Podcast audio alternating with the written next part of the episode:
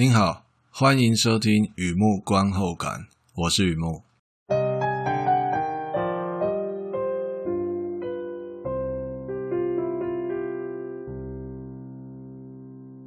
今天来分享一篇电影的观后感啊，《Boiler Room》，二零零零年的电影，两千年的片子啊，《抢钱大作战》。这是一部金融犯罪片，描述一位大学生想尽办法拼经济，一方面为了人生的第一桶金，二方面让法官老爸看得起。他在学校附近开地下赌场，连半桶金都不到，差点还被断绝父子关系。他从赌客那边掌握了一条人脉，也许可以很快变成金脉。他开始穿西装打领带，进入金融市场，从基层做起。两项 KPI 有点难，又不会太难。本身要考取证照，还有四十位投资人开户的两个 KPI。实习生就可以成为正式的股票经纪人，像前辈一样穿 Armani，开 Ferrari。所以啊，这位大学生很快就掌握前辈教的二步心法：不用向女性客户推销，不要对木头浪费时间。最佳新人奖几乎就在眼前了，他却停手了。看穿公司非法吸金，坑杀散户投资人，使他良心不安啊！与其作茧自缚，不如金蝉脱壳。他还来不及想到最佳解，调查局先找上他。Boiler Room 这部片哦，Ben Younger 导演，Giovanni Ribisi、Vin Diesel、Nia Long 主演。虚构的故事主要在讲诈骗、销售未上市公司股票、非法吸金，是一部轻量级的金融犯罪片。电影资讯：Boiler Room 抢钱大作战。那就我查到的资料，在那个华人圈呢，两岸三地的哈，都是抢钱大作战这个译名。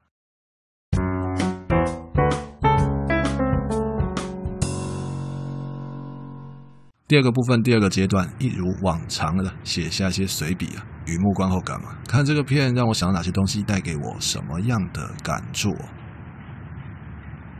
说起来也是哈，这个这个人的网站能写二十年前的电影啊，就想到嘛，没有什么理由啊，就想到《Boiler Room》这个片子哦，距离现在刚好二十年，呃，现在二零二零嘛。我最近就是对时间比较敏敏感了，总觉得很多东西再不写就没有机会了。比方说，不是天才的天才雷普利哦，那部片我真的非常有，那影响我很深。哦，比英伦情人还要更贴切的英国病人，那个 English Patient 的那个片子，我也是非常想要写观后感。草稿在电脑里面躺了好几年，是真的不夸张。那那些故事在我。还能够被影响的年纪的时候，影响我很多了。呃，文字对啊，真的是在电脑里面文字档、文字草稿躺了一万年了。你知道，有时候真的让你讶异的是，你看电脑里面档案建立日期，不是那个档案的内容是什么，而是那个小小的档案建立日期，会吓到你。真的，我始终希望可以把一些念想完整的写下来。幸好，我先想到《Boiler Room》，两千年的片子，光华商场那时候还在桥下，在台北各个热闹的商圈，几乎都可以看到玫瑰或者大众。我常常为了十几块钱的折扣货比三家，也许忙半天还是买贵了，但是我觉得青春是无价的嘛。就这几个地方都会出现花车商品寻宝区嘛，那电影惊喜价九十九元之类的哈。抢钱大作战就是其中之一了啊！的确啊，你听那个叉叉大作战是曾经流行了，现在只能追忆啊，像极了爱情。好莱坞的电影明星 Ben Affleck 在这片子也有客串一个角色。根据没有根据的看片经验，当年有他出现的地方，应该也会出现马克华宝才对啊！啊不，我是指 Matt Damon 啊。其实他。我个人没有特别注意他们两个人长得很像啊，不过就这么多年来在网上一直流传嘛，这传来传传就觉得好像还真的有点像哦。也许对照一下年代，你已经知道答案了，也就是当时有一个电影花絮啦，Affleck 在这个片是客串嘛，那他有大力推荐他的好弟兄哎，Damon 担任这部片的主角，他强力推荐。可是到最后我们看到的不是迈特戴蒙演的嘛？哎，因为他没有空坑杀散户，他跑去执行临近计划哈，也就是 The Burn Identity。那放一下马后炮，他这是押对宝了。这这个片可有可无了。但是 The Born Identity 那那是他后来被定位是动作剧情嘛？那那当然有帮很大的忙啊。电影非常成功，一个系列好像有三集还是到五集之类的。嗯。另外哦，这个电影有特别声明是一个虚构的故事，如有雷同，纯属巧合。通常这样说是礼貌性的，故事。极可能来自真实事件的启发。果不其然，导演有有说了，创作的时候写这部片的剧本有参考那个乔登贝尔福他的金融诈欺案。哦，如果记忆可靠，这个 Jordan Belford 他是谁啊？诶，我们这样说好了，《抢钱大作战》这个片子是笑谈诈骗，没有太追究细节。呃，但是有一个就是真实的金融诈欺案，那受了启发之后来创作一个剧本嘛，而不是直接写它。好，所以这里的细节是没有那么讲究的，而且很少。如果你看过这部片的话，很少很少看到金融电影会搭配嘻哈音乐，非常少见啊。我个人相信导演的说法了，我是相信的，他是参考参考这个真实案件。而话说回来哦。Jordan Belfort 他犯了什么样的滔天大罪哦？大到可以拍电影的素材拿来参考了吗？其实这号人物用不着我废话，他本人出过两本回忆录，其中一本在十三年后，也就是二零一三年拍了好莱坞商业大片《华尔街之狼》，就是他。第一个感触：高压推销术。在锅炉室里面，每个人都全神贯注啊。他们说那叫做高压推销术，也是公司教育训练的重点。例如，业务经典教条的 ABC 法则，Always be closing ABC。谈了不代表买了，务必要做到拍板定案，银货两讫。你也知道，耍花样的话当然是单边就行了。这部片承先启后，除了这个 ABC 法则之外，还增加了二不原则。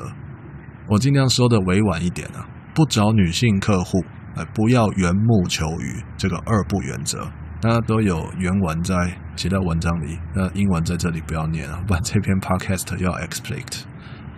看得出来，为了娱乐效果嘛，把话说的比较押韵。他们的看法是这样的，也就是这二不原则是这些原因哦，归纳成这二不原则。女性客户很容易担心。交易之后，万一出现什么风吹草动，就会打电话来平仓。说穿了，只是一场骗局。那哪来的平，又哪来的仓呢？啊，当然不可以这样说破了。那必须多花时间圆谎。啊，时间就是金钱啊，所以不要找女性客户。第二点是指不要白忙，就是不要缘木求鱼，就不要白忙。听起来很笼统哦。所以说，在骗子里面的师兄特别说明了一下，他手手上哦有那个客户的电话号码。那还有客户的基本资料，大概几岁，做哪一行的？哦，那确实是一通推销电话，但不能一听就是推销，否则客户很快就会说：“哦，我没兴趣啊。”这通电话就白忙了，就白打了。换句话说，主动要去开别的话题来钓那个客户的兴趣，背贷款吗？啊，带小孩吗？生活品质呢？甚至诗与远方，哦，绕了太阳系一大圈，再想办法把这个话题。倒回地球上的股票，这样讲好像还是觉得就是他在碰运气啊，没兴趣就是没兴趣嘛，要到外太空还是没兴趣啊，对吧？可是啊，我本身有亲身经验哦，差不多五年前吧，那我的网站跟人家在谈那个订阅制啊，而我自己知道这些观后感比较适合走别的商业模式啊，但是认识一下订阅制是如何运作也不是坏事啊，那就开始谈。我印象很深啊，那个业务啊，很懂前面提到的第二点哦，就是绕去外太空的呵呵 功课做好做满，他几乎都在聊我网站的内容。那我本身是作者嘛，那一听就知道这个人有是真的有看过我写的东西啊。那就算是昨天晚上呃，昨天凌晨一点一边刷牙一边看也没有关系啊。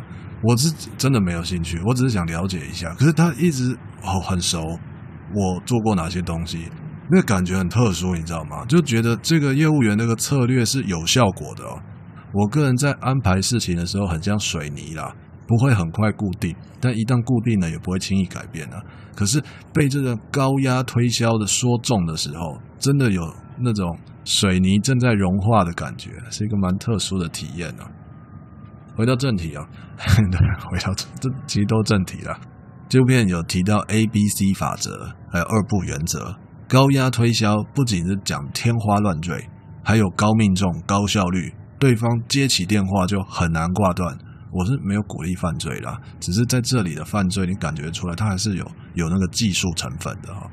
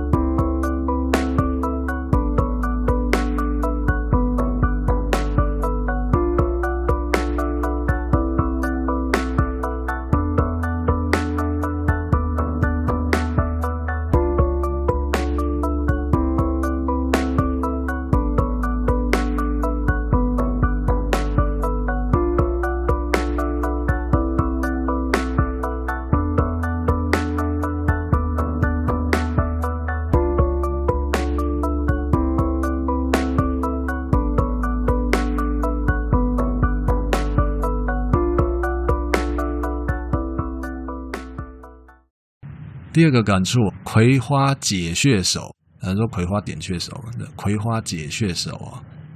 回想二十年前的片子，啊，片子里面又引用呃三十年前的另外一部片子，Glen Gary Glen Rose 一九九二年的。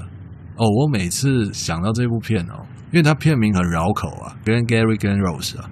如果要玩那个那个那个叫什么，和尚端汤上塔，念那些东西。我觉得可以拿着 去去考朋友啊，大家念一遍，跟跟我我不要再念了。那中文我会忘记，因为那个片当一九九二不是很热门啊，后来好像有发 DVD 之类的，但是但是很好看，堪称业务员必看的经典片。我记得讲那个房地产，讲房地产的非常好。抢钱大作战，呃，两千年的，二十年前的，呃，抢钱大作战这个片里面又提到了刚。好，再讲一遍，Glen Gary。Glen Gary Glen Rose 啊，抢钱大作战二十年前的片，然后里面举例举到一个一九九二年，也将近三十年前的片，东西真的很久了。那些犯罪方式现在看来应该没有用了，那在这边瞎忙什么呢？其实哦，就像上一段聊到的。认识那个犯罪手法，你会发现它的技术质量，它有技术含量在里面嘛？所以认识犯罪手法还是有意义的。就算是老套的旧招，旧招也是有意义的。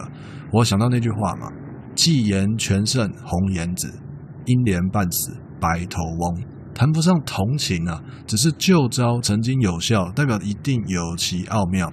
之后学好或变坏是决定在自己。那我来继续来研究所谓的。葵花解穴手，《Boiler Room》这个片子的大背景啊，是网络泡沫时代的尾声，尾声两千年了嘛？对，你知道，水果熟透了就会开始腐烂，金融犯罪变得奇奇怪怪，也就不奇怪。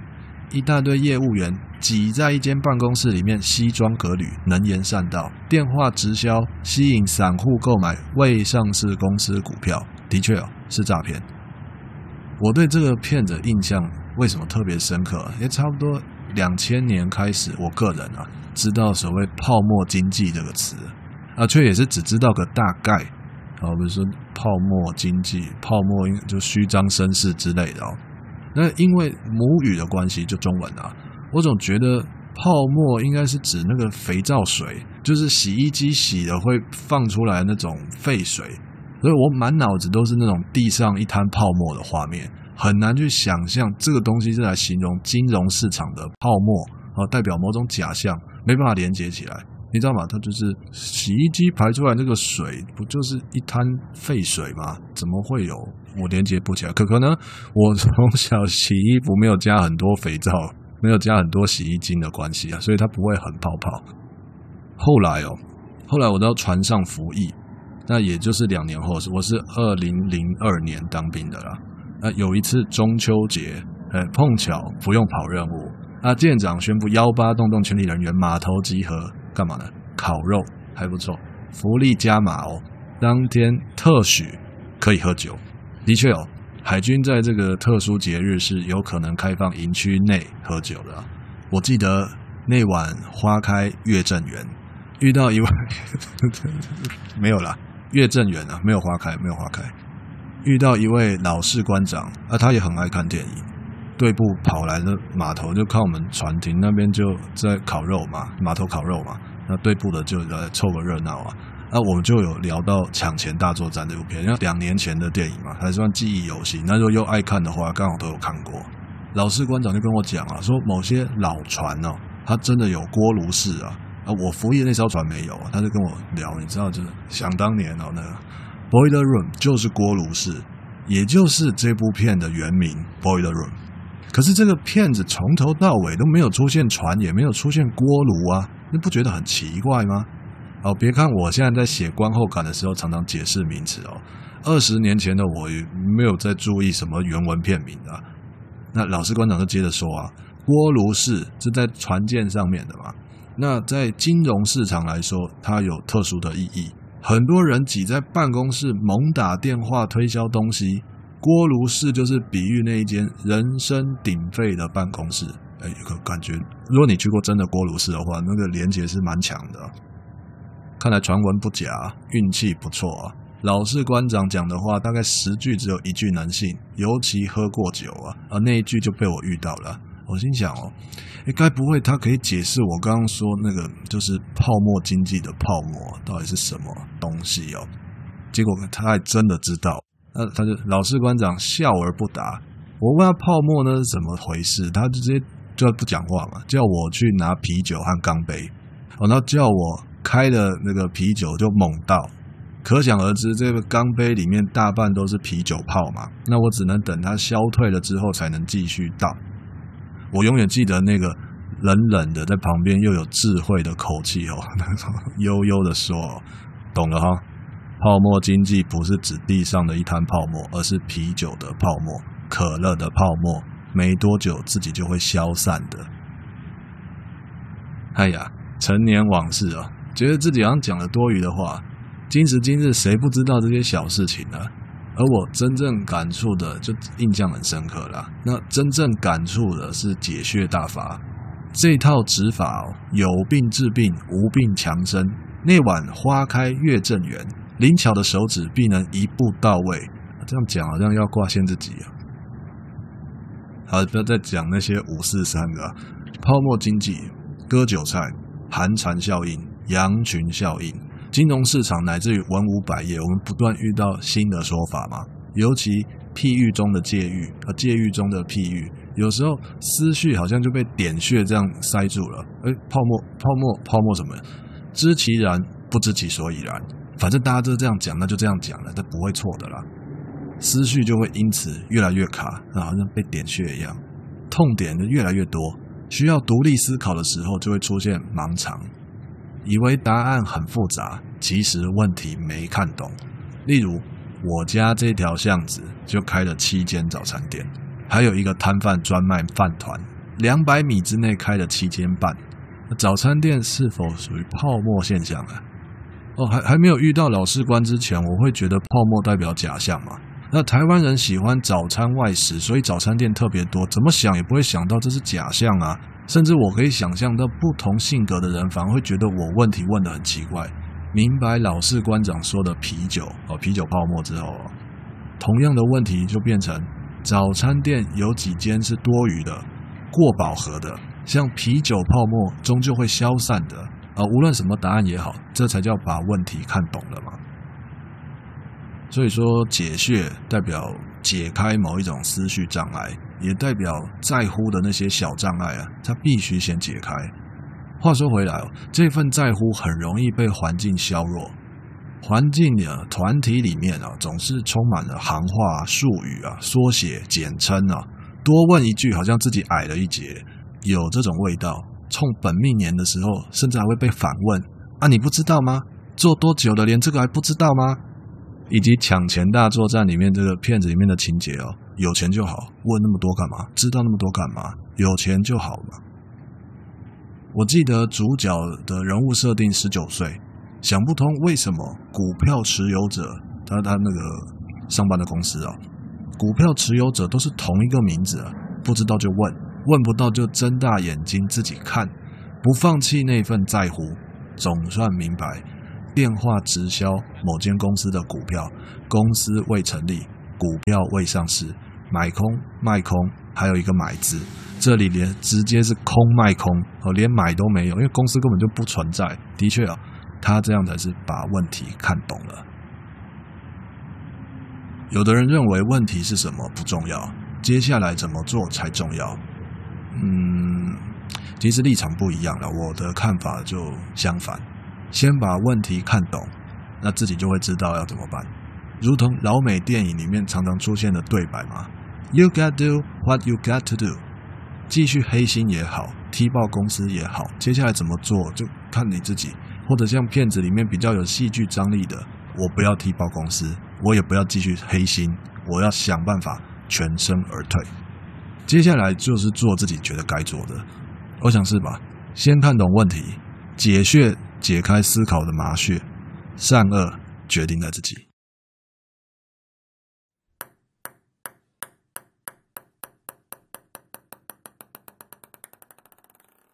好的，分享到这边，介绍到这边，《Boiler Room》二零零零年的片子，《抢钱大作战》两千年的片子啊。嗯，现在我不知道在转第四台会不会看到电影台什么之类的。如果真的要看，应该是你知道的非法的方式，我没办法公开讲，这是真的是不能讲。那呃，想看的话，我猜啦，图书馆说不定几率比较高啊。你知道的，就是那个那个线上看啊，串流媒体、流媒体什么的，它有一个断层，你知道，这我个人观察了，就是那个经典老片会有，那最新的当然会有嘛，就是这种二十几年的，有点久又不会太久的，它整个断层，真的是很有趣，那也没办法，希望哪一天可以全部齐全啊，这样大家就想看什么，因为你知道线上看，毕竟在现在来说还是比较方便啊啊。想找这个抢钱大作战，去图书馆。那图书馆那登记了哈？你说什么？你你自己你自己电脑 key key 看，有就有，没有就没有，大概就是这样啊。好的，文章就在网站上，欢迎浏览，也欢迎上网搜寻《雨幕观后感》《雨幕散文故事》，两个都可以搜寻得到。今天先到这里，谢谢。